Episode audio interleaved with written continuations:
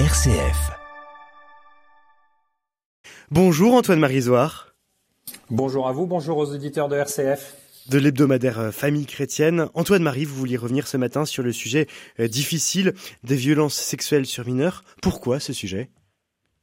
Oui, écoutez, parce que si le travail douloureux de l'Église de France sur les abus commis en son sein, on le sait, a fait grand bruit, il faut désormais donner écho au rapport que vient de publier la Commission indépendante sur l'inceste et les violences sexuelles, la CIVIS, les violences sexuelles faites aux enfants dans la société tout entière.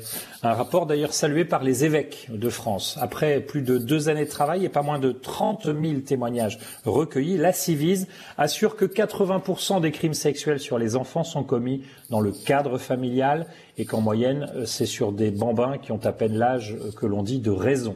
Un père, un grand-père, un oncle, selon le rapport, 160 000 enfants sont chaque année victimes de violences sexuelles dont l'écrasante majorité commise donc par un aîné censé bien au contraire veiller sur leur intégrité, accompagner leur croissance dans un environnement sain. En France, ce sont donc au total 5,4 millions de femmes et d'hommes qui auraient subi de telles violences avant l'âge de 18 ans. Ces violences, véritables déni de tendresse, elles sont un tsunami destructeur.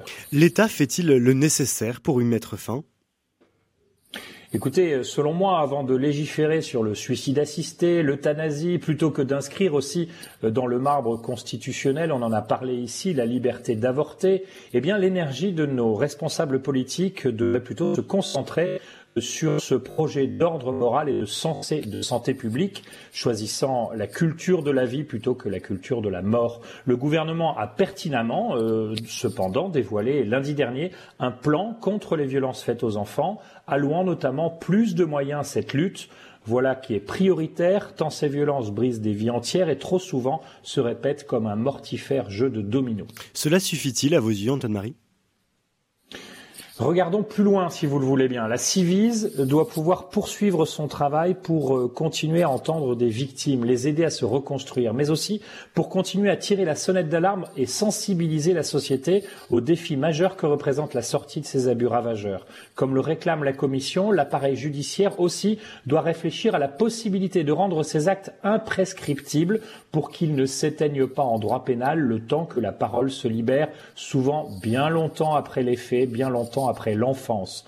En France, seuls les crimes contre l'humanité aujourd'hui sont imprescriptibles, mais ces violences représentent un véritable crime de masse avec le consentement muet de la société. Parmi les défis à relever figure aussi la chasse aux pédocriminels en ligne et plus largement l'accès à la pornographie sur Internet que des mesurettes successives ne semblent pas arrêter et que le pape François, ces derniers jours encore, appelé à combattre. Et puis enfin, le tabou qui entoure les enlèvements d'enfants à des fins sexuelles, en France ou ailleurs, qui doit être levé. C'est ce à quoi contribue en particulier Sound of Freedom, un film arrivé en France après une controverse aux États-Unis, mais qui éveille utilement les consciences, la protection des mineurs est un défi majeur.